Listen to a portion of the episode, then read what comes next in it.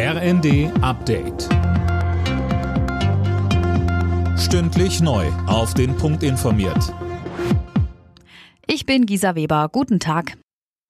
Die Bundesnetzagentur will für fairere Strompreise sorgen und die Regionen, in denen besonders viel Wind- oder Sonnenstrom erzeugt wird, bei den Netzentgelten entlasten. Denn dort sind die Kosten aktuell besonders hoch. Das betrifft zum Beispiel Schleswig-Holstein, Mecklenburg-Vorpommern oder Brandenburg.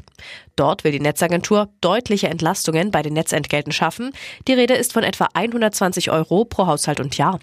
Die Kosten sollen dann bundesweit verteilt werden, sodass dann alle anderen etwas mehr zahlen. Die Behörde spricht da von gut acht Euro mehr jährlich.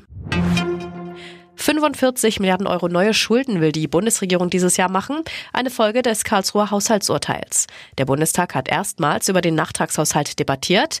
Die Schuldenbremse soll noch einmal ausgesetzt werden. Nächstes Jahr will Finanzminister Lindner sie unbedingt wieder einhalten.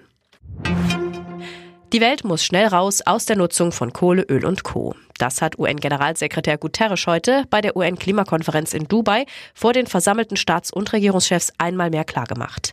Anne Brauer. Guterres sagt, wir können einen brennenden Planeten nicht retten mit einem Feuerwehrschlauch voller fossiler Brennstoffe.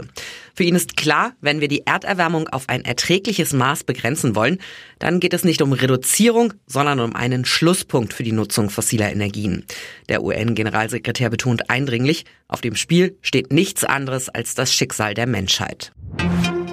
Für die deutschen Fußballfrauen geht es heute in der Nations League in Rostock gegen Dänemark.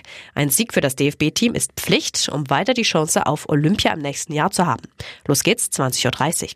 Das Hinspiel hatte Deutschland mit null zu zwei verloren. Alle Nachrichten auf r n d punkt d e.